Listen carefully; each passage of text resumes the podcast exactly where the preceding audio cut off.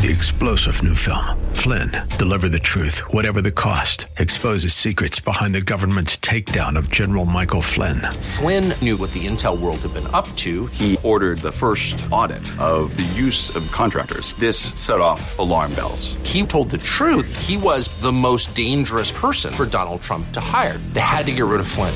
Flynn, deliver the truth, whatever the cost. Available now. Watch it today. Go to salemnow.com. Salemnow.com. Welcome back as we head into hour two. It's a delight to bring back to the show Congressman David Schweikert, he who represents Arizona's Congressional District 1.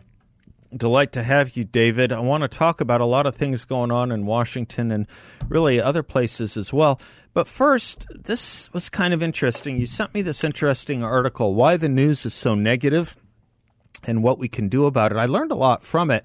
I'm fascinated by how we appeal, both in my profession or yours, how we appeal to people. And it turns out there's this increasing number of studies that show a weird, not weird, but maybe surprising appeal to the negative, um, which I think is kind of interesting, especially when people think of the positives in their life. The etymology of the gospel is good news, right? But people are attracted to a negative thing. Was it as surprising to you as it was to me? Is that why you actually, sent it to me? It wasn't. It, it, was nice to see it actually that well written. Okay, Yeah. for everyone that's listening. Yeah. Um, if you think about it, you've all heard about the studies of if I, I if I have a dollar and I give it to you, you perceive it as a dollar. But if I take it away from you, your emotional state is almost as if you lost two dollars. Right. We we we we associate negatives, Right. losing, twice as as emotionally as we do positives Right. and we have to be a moment of brutal honesty, and this is discomforting for all of us. When I need to raise money online, Yeah. which I don't do much of because I, I I can't stand the crap they demand that you say. yeah, right. I know Um, what you mean. you you say brutally ugly things. Yeah. I is certain radio hosts the way they keep an audience is they say brutally vicious things. Mm-hmm. It's when we do mail. I mean, you know, and I'm not a sinner. I'm a saint, not a saint here. I'm a sinner. Um, when we're often winning an election, we do brutal mail, negative, because it's effective. It's listened. Mm-hmm. But what happens when it permeates everything in our society? Yeah. Um, um our religious service Mm-hmm. to the news, and the news article was interesting. And there was a good example a few, a few years ago, before the pandemic, uh, 2018, 2019. Um, it was the most peaceful time in world history. Mm-hmm. Fewer people were dying in conflicts than any time in human history. Mm-hmm. Economically, it was the most prosperous time in world history. Income inequality was shrinking. Um, uh, set aside, uh, you know, populations who had been brutalized over years were becoming more prop- prosperous. I mean, it was it was a time of joy, and yet the news was viciously negative. Yeah. Yeah. It was, you know, Trump this or this or that. And it turns out um, when you walk someone through the positives, it almost is disharmonious because it's not what we're used to hearing. All day long, we have a drumbeat of just brutality, you know, the economy's going to collapse, the world's coming to an end. And when someone says something different to that, you almost get upset. It's sort of like, I believe the budget eh, and the debt is going to destroy the country. But in my next breath, I believe there's a way out of it. You just have to think of the adoption of technology and fiscal constraints and probably curing diabetes. But there's but there's a package of things you and I could do so the future is wonderful. I get more crap about the optimism that there is a path that saves us, that there is hope. I will get more negative input sent to me on that than I will talking about how brutal the numbers are. It, it's fascinating. That's so interesting. Let me let me add to this just another thought, another level, if I can, because in this article you sent me, I, I, let me back up. I'm on a campaign somewhat to you know get people to reduce, if not eliminate, their social media adherences and and, Oh, and yeah. fetishes, and I'm you know fascinated by the connection of it to the growing mental health crisis, not only in our youth but in our adult population as well, which is not being studied enough, but a little bit. And in this article, this was interesting.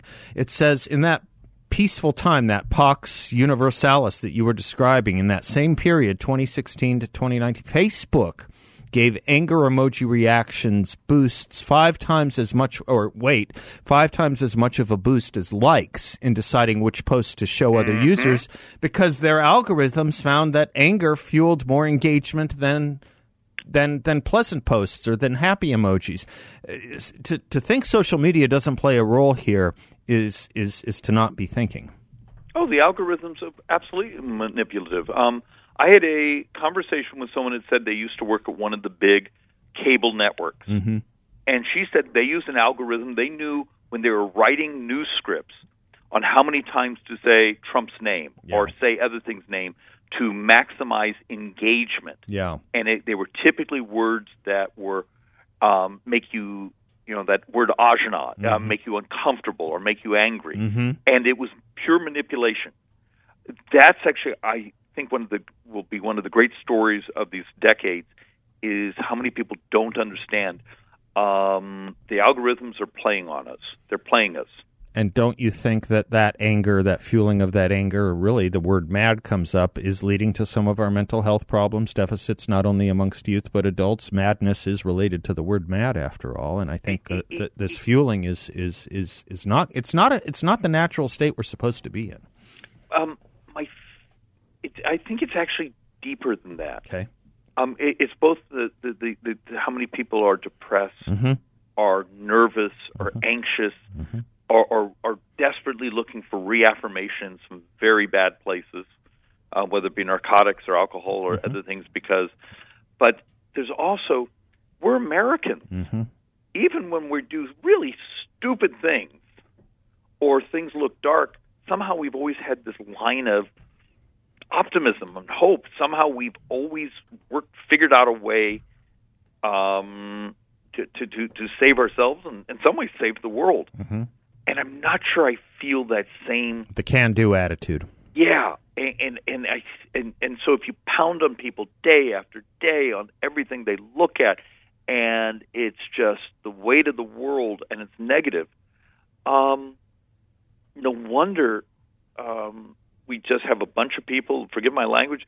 Who walk around all day long, and you can tell underneath their breath they're just pissed off. Yeah, there's anger, and then there's there's there's there's this other thing going on too. There's anger, there's depression, there's this suck. There's this kind of we're we're kind of COVID. I think did a number on us where people are just kind of getting used Yeah, to a to a new so. thing that just everything kind of stink. Forgive my language. Everything just kind of sucks around here. We're not going to ever get back to. you can't turn those flip those light switches back on so quickly. And one of the things that's happened to me personally is, um, like you know, we're adopting the little boy, and he's eight eight months or so, and I and I and I've had the occasion where I come home and I'm just I'm mad at the world. I, I'm constantly angry because I don't think people are taking it seriously enough on on the trouble the country's in and those things. And you grab the little boy, and he's giggling at you and hugging on you, and for a few minutes, the world is just joyous yeah, yeah. and um, and it gives you that moment to say the reason you fight is for him, and maybe my fight is more honorable if I do it with less anger and maybe more. Um, you know that that this is this this is something God has given me and given me the opportunity The to why you're to doing make it. a difference. Yeah, yeah. the why, the And- and- durables, And, so you you're know. so I'm trying very hard to not. For a lot of the friends that know me, they they say the last couple of years I've just constantly been cranky, and I'm trying to be better. Well, you're you're that's an- actually why I sent you that article because I, I could almost read myself in it. you cranky is most people's optimism. I mean, you- it takes a lot to make you cranky. But, you know, you do post regularly on some of our serious issues, and there is something to be said if I can just switch this just a little bit to the next kind of related but next topic, which is if we don't do these things, they if we don't start getting our hands around some of these problems, they get, will get worse. You I think yeah, it's fair to say me. We've been talking about fentanyl for a couple of years now. The world is just waking up. But you know what? It can get worse. And now we're seeing this thing called Tranq, or uh, which Oh, is yes, which is the- the xylazine, which is which is so much worse than fentanyl. We haven't touched fentanyl yet, and now we're already moving on to something even worse than that devil. But but first, you got to walk through. Yep. Why the hell in our society do we have people Right. smoking this, Right. injecting it, Right. however they're taking it? What's going on in our society when I'm adopting a little boy, greatest little boy ever, and uh, his birth mother, um, I, I, the little boy was uh, exposed to these things. Yeah. Um, and and I don't know all the story. I, I never will, and in some ways I don't want to. Um, Do you have another segment in it Do you have to run? oh sure. Let No, me no, let me no. take the break. This is such a big issue. Yeah, yeah. Let's let's take the break on this, and we'll come back and pick up more on it. I'm Seth Leibsohn. He's Congressman David Schweikert. He and I will be right back.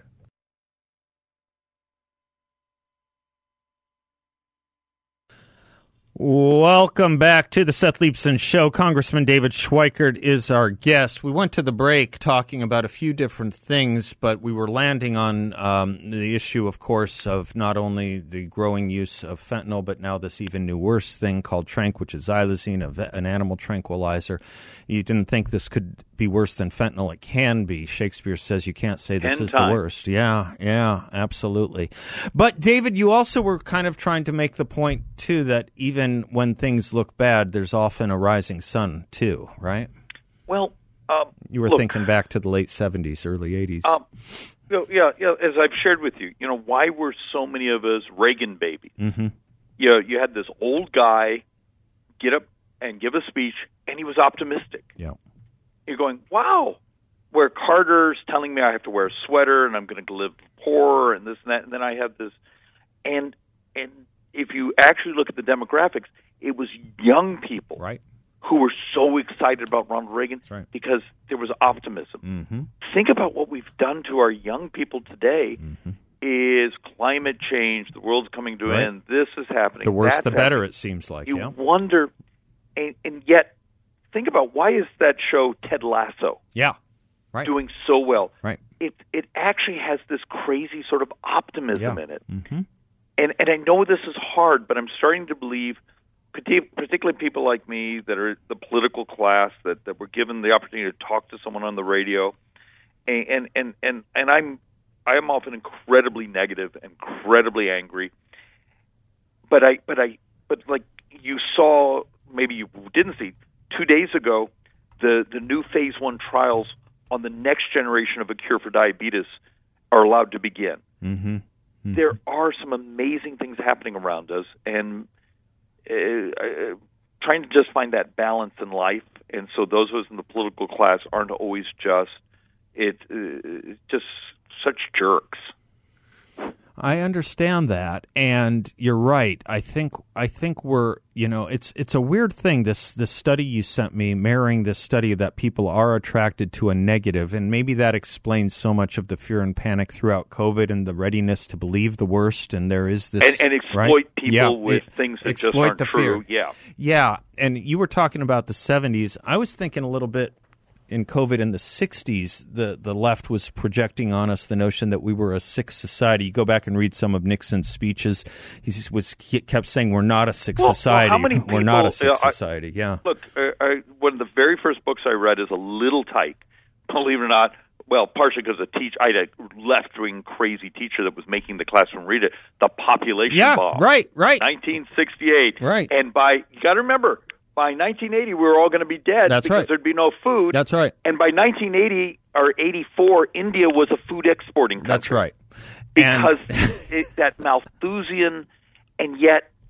Er, that is his name, Ehrlich. Paul He's Ehrlich, yeah, 90s, yeah. and he's 90s, and he's still writing 60 that Minutes is bringing him back out. They trotted him back out. I guess things weren't bad enough. But he's right? been or wrong wrong enough. Yes. everything. Right, right. It, it, go back and um, the former vice president's movie, um, Inconvenient Truth. Yeah, Everything in the movie is wrong. right. They, oh, it's now what 10, 15 years. Yes. None of it came true. Everything is wrong. Maybe we should stop the people that make money selling us um, this crap, just destroying our optimism as, as Americans. You know, maybe maybe we need to get some balance in our It- lives. it's it's a misuse and abuse not only of society but of our youth too. They did it with Greta Thunberg. They tried to use it with Greta Thunberg, and they have been Yeah. doing it for a while. Everything from the end of the world as we know it to the eve of destruction. You remember that Barry McGaffrey song from the 60s? Oh, yeah. You know, I mean, there is this element that the left always wants us to be at the brink of collapse. I suppose if you're at the brink of collapse, the easier to engage in fundamental transformation, right? Neo Marxist It- fundamental transformation. take. Well, not only take advantage of it, they also make money off. Yeah, yeah, yeah, and and and it's a terrible thing that we're doing when you think about this crisis that we are now trying to come to grips with with our youth, particularly the mental health part of it that we are we're now just beginning to see. The, I think the beginnings of. I don't. I don't think we're anywhere midway through it. In what we did to them with that fear and panic through COVID, the fear Well, that but- we but- implanted to them. Yeah, I, I, I, I'm going to drag you slightly to the side. Okay. Um, how many articles, have you grabbed your publications today, would talk about Chat GPT, so the new AI Yeah, right. chatbots, Right. and the horrible things, the job destruction, Right. the, the, and yet, if you dig around, there's articles that say you, you understand how wonderful this could be for the economy, how how in many ways this takes care of so many of our cultural and societal problems and makes information so much more useful and accessible. But almost every publication I come across is negative. and you have to dig for the ones that are the true experts Yeah. that say, you know, there's some really good stuff here if we do it the right way. Yeah. Yeah, well, as long as it doesn't replace you and me, right, David? Um, well, I, I trust me. Um, I think my yeah. I, I'm not sure either. That's uh, worth holding up. You know, one thing, perhaps we have a couple minutes left. I'll just raise this last part, an element of it. One thing I think we have to be wary of is we all have our predilections and our preferences, and that's normal and that's human and that's political. But one thing I want to be a little bit of a cautionary note on to the audience is the for example Trump DeSantis fight don't let the media make more of it than it is don't don't get dragged into that i mean Well, I, right they most th- this folks- is where I they think- thrive they love it we i hate it quite frankly Well, and you got to be careful because uh, look, what is the media number one thing the media cares about? defeating us one No, no, no, making money. Okay, well, Then I don't know about that. I'm not sure if I agree. No, no, it- right. look, it, it's it's always about the money. I remember my family philosophy: money, power, vanity. okay Um, but just like uh, you know, we get exploited, and they exploit our emotions, and they also exploit our, our love and caring for the country. And they're often doing it to either get our eyeballs or our checkbooks. Um, and I think the public is growing up and realizing how exploited they've been over the last few years. i'm hoping i'm hoping i'm hoping um i never again man never again i mean we're gonna have to be dealing with the the downwash and backwash from this for years to come peace Oh, absolutely! Peace Look, look at what we've done to the kids and their education. Absolutely, the kids, the education. Absolutely, absolutely. Well, David, I'm glad you're there, and I'm glad uh, to have you on today. and this always. was a different conversation. Yeah, I, sure. it was. I hope we didn't get too philosophical. I hope we audience. did. I hope we did. I like the philosophical. This is the stuff uh, that we're supposed to be talking about. David, you're great. I appreciate you, sir. Go get them. Thank you. You betcha. I am Seth Leibsohn. We'll be right back. We're coming back actually with an interesting uh, professor from ASU, uh, Don Siegel. We had him on throughout COVID. He, like me, was writing a lot of articles warning about what some of those co- co- COVID protocols were going to do to our youth and some of the. Um, some of the, uh, shall we say, ancillary effects that uh, the mandates were going to yield in a negative sense. Today, we have an article in the Arizona Republic talking about all that was predicted. And I sit here with people like Don or Hugh Hallman or others saying, boy, if only someone would have paid attention to what some of us were warning about, we would have saved all this social destruction. A lot of social destruction and probably more to come. Don't go away. We'll be right back.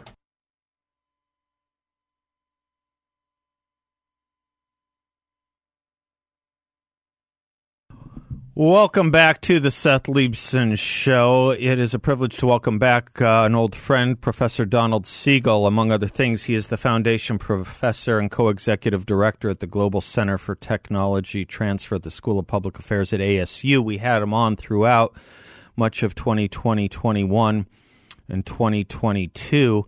Uh, particularly talking about his articles, many of which he wrote with his uh, colleague, uh, Dr. Sauer, Robert Sauer, on the dangers of the lockdown. He wrote articles uh, like uh, COVID Child Abuse and Imprisonment uh, with titles like that, and uh, The Need to Resist So We Are Not Stuck on Stupid, Time to Dismantle the Public Health Police State, warning about particular effects on mental health in children. Uh, today, the Arizona Republic has a big article on some of those effects, and I sat there reading it thinking, well, if only people like Hugh Hallman, Don Siegel, myself, if only if only we were saying these things, and we were, people weren't listening. Professor Siegel, welcome back. How are you, sir? Thank you, my friend. Great to be back. I'm sorry uh, that we have to go through this, but we now have to go through this. Arizona, I'm reading from the Arizona Republic. Arizona now shows several indicators of distress and rising mental health needs, including higher numbers of people seeking grief support, uh, consistently high call volumes to the suicide hotline. State data shows suicides in Arizona reached a 12 year high. Last year, evidence indicates substance use disorder exacerbated by loneliness, untreated mental illness, and unresolved trauma rose during the pandemic. Again, Professor, if only someone were saying those things, huh? Well, you know, we predicted that there would be collateral damage, and there's actually a great website that uh, Jay Bhattacharya yep. of the Great Barrington Declaration has called Collateral Global. Yeah uh, that kind of documents all of the collateral damage caused by the public health police state. Uh, and most, the worst of it is with the kids and the teenagers. The worst of the collateral damage. Uh, childhood obesity is up, uh, as you know, mental health among teens especially uh, has been degraded. Uh, learning loss. I mean, you could go down the line. All the things that we said would happen when you shut down schools, when you shut down playgrounds, extracurricular activities, when you force them to wear muzzles uh, for eight hours a day, uh, you place them six feet apart, it destroys them socially, economically, psychologically, and physically. And that's exactly what's happening and even uh, conventional outlets. I mean, conventional studies from Columbia. I saw one the other day from Columbia and Cornell uh, that the same thing nationally that you say is happening in Arizona. Yeah. It's even worse in yeah. the blue state, by yeah. the way. Of course, it is where the where the restrictions, where the uh, protocols were heavier. Yeah, yeah, exactly right. I'm curious to know, Professor Siegel, how you know it was I guess, in a way, unpopular to say those kinds of things. I know I was censored here and there, and I know I got pushed back even in conservative journals from old conservative friends uh, early on. Uh, quite surprising to me. But I'm curious, from your perch at a university, uh, how much of a how much of a pariah were you seen as for raising these warning signs, if at all? Were you were you seen as a pariah? Actually is pretty good when it comes to free speech okay. compared to most universities. So I was protected, which it was remarkable because I said a lot of provocative things. Yep. And I called it in March of late March in 2020. Yep. I said, this is an unethical, idiotic experiment. Mm-hmm. They're experimenting on us mm-hmm. without our consent. This is unethical. Uh, remember, uh, that was the first essay that we had great difficulty publishing. That's right. That's in, right. Yeah, where we said, look, you look, you guys, this is radical. This collectivist approach uh, is exactly the opposite of what we've always done. We've always done the uh, approach that was articulated in the Great Barrington Declaration rational, sane, efficient, focused protection on those who are most vulnerable. But no, instead, we went down this collectivist religion, we adopted a state run religion with all the tenets of the, the religion, all the papal edicts. Mm-hmm. And don't forget the three tenors of the coronavirus lockdown chorus. Remember the two Cuomo's and yep. Fauci? Yep. That's exactly. Let me take a quick break. This was a short segment. We'll have a longer one coming up, Professor Siegel. If you'll bear with me, I'll take a quick commercial break.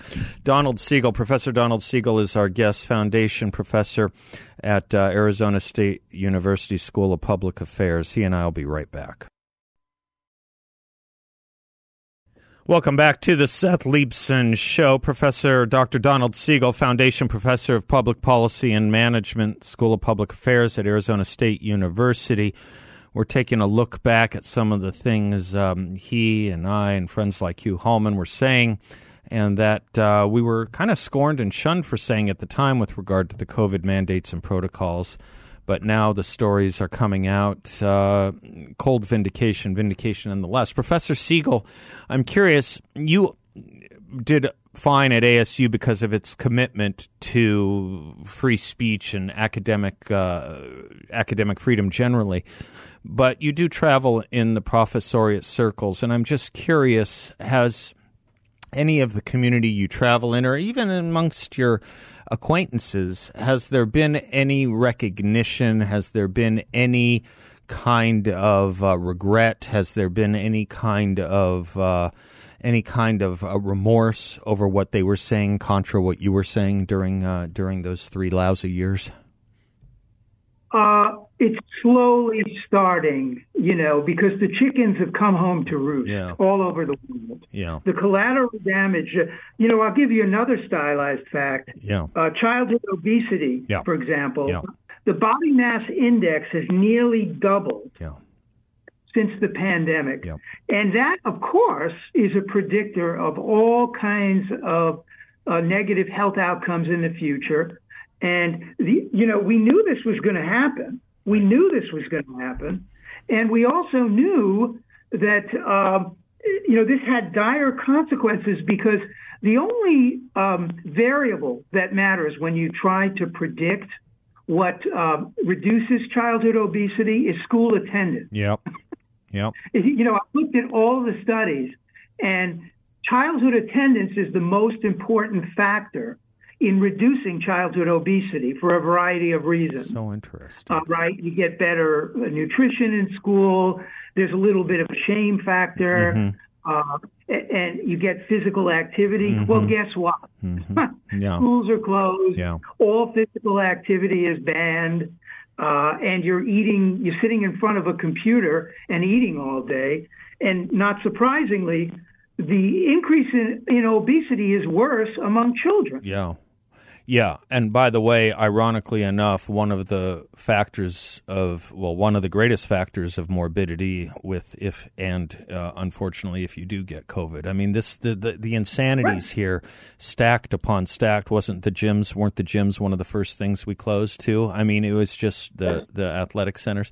I mean, it just I, I have a friend who likes to to run casually at the junior college in his neighborhood. They roped that off, chained that off. No public use of the outdoor outdoor track. You know, I mean, the insanity here is is is was incredible. And I guess uh, the other question I would ask you, speaking of students, uh, Professor Siegel, have you seen a change of the students that you teach that you encounter? There's something intangible going on in this country coming out of COVID. There's kind of this I don't know if malaise is the right word. I, I've been saying there's this general suck. There's this looking down at our shoes. There's this weird cloud still hanging over this country. It's intangible. It's not perfectly articulable. I think you probably know what I'm saying. But it's done a number on this country on things that we can't actually put numbers on and put data on, too. Well, the uh, I, I, we use the analogy of Stalin's plucked chickens okay. to talk about what what the uh, public health police state did to the mental state of our young of our young people, who ironically were at minimal risk uh, of, of, of dire consequences from the virus, and they're still walking around in right. fear. I yeah. think a lot of them I see. I still see a lot of them wearing these emo- what I call emotional support masks.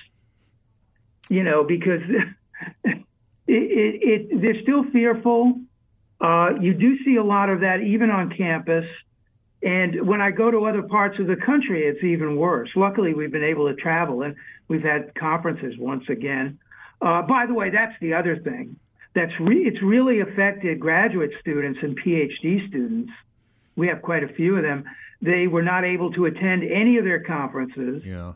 Um, it's hurt. It's been detrimental to their careers just as it's been to everyone. Yeah, the uh, education deficits we keep talking about at the elementary and secondary level. That that that's the one a lot of us have focused on, especially with that national assessment of education progress and the reversal of the gains we made there. I hadn't thought about higher education as well. I hadn't thought about that. Oh, higher education, as you know, they were the most enthusiastic Yeah. supporters of public health police state. Yeah. Uh, they erected all of these protocols, ridiculous ones. I was tested 15 times. Is that right? Is that right? No, you, you know why I was tested? Because the algorithm was such that if you showed up to work, I was one of the few. I, I went to work every single That's day That's right. I remember. Yep. every single day. So if you showed up at work, your reward was that you got tested more frequently. Yes. Yes.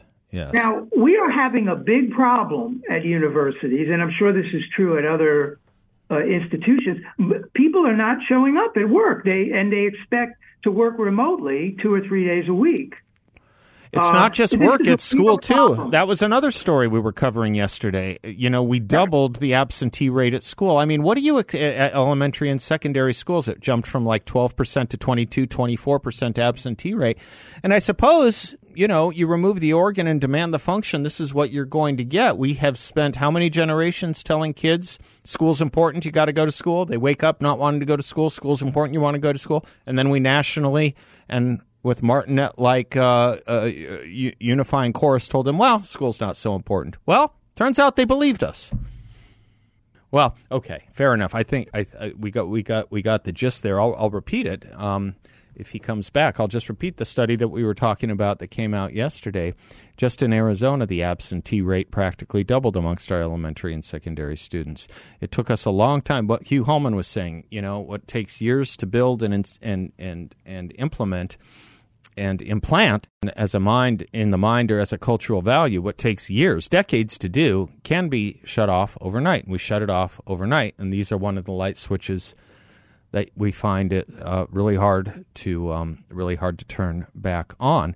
And of course now you tell me how we're going to get through this. You you tell me how we're going to see substance use disorder uh, rising during the pandemic.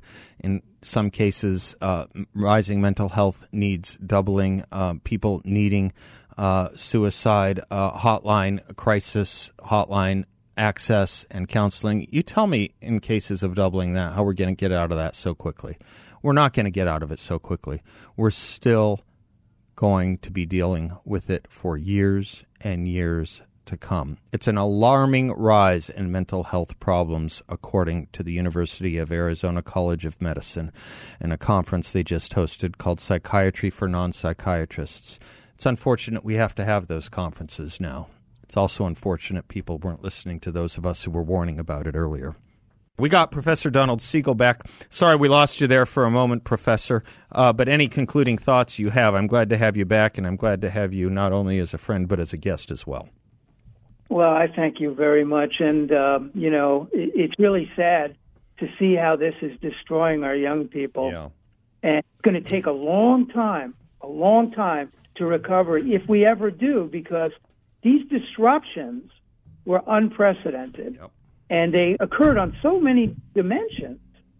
I mean, you're talking about rituals, uh, about, uh, you know, uh, th- that didn't take place, trips that didn't pa- take place, uh, in addition to the education losses, the rise in obesity, the rise in anxiety, uh, all the other, uh, you know, kind of uh, stress-related. Pitting children against one another, su- using children to soothe adult anxieties. Yeah, you betcha. Torture.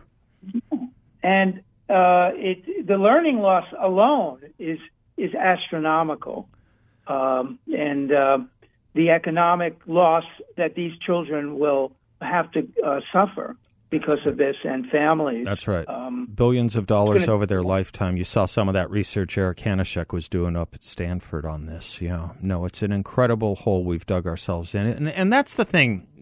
Roosevelt asked Churchill what they would call World War II, and Churchill said the unnecessary war because it didn't have to happen. This too could have been the unnecessary. The unnecessary. It didn't have to happen, Don. It just didn't have to happen, and we did it to ourselves. But uh, we labored on, and it was good to do it with you, and you and I will stay in touch continually. By the way, thank you for the tip on that Jay Bhattacharya website, Collateral Global. I've been looking at it during the bla- break. It's tremendous. Collateralglobal.org, folks. Uh, Don Siegel from ASU. Thank you, sir. Thank you, friend. My, my, my pleasure. We'll Thank talk, you. We'll talk to you soon. God bless. I'm Seth Leibsohn. A lot more coming right up. We'll be right back. Three star general Michael J. Flynn, head of the Pentagon Intelligence Agency, knew all the government's dirty secrets. He was one of the most respected generals in the military. Flynn knew what the intel world had been up to. He understood its funding. He ordered the first audit of the use of contractors. This set off alarm bells. The explosive new documentary, Flynn, Deliver the Truth, Whatever the Cost, uncovers the facts behind this scandal. Flynn told the truth. He was the most dangerous person for Donald Trump to hire. I find out the worst enemy that I'm going to face in my life is right here in America. They took my assessment and they wanted me to change it. And I was like, I'm not changing it. They had to get rid of Flynn.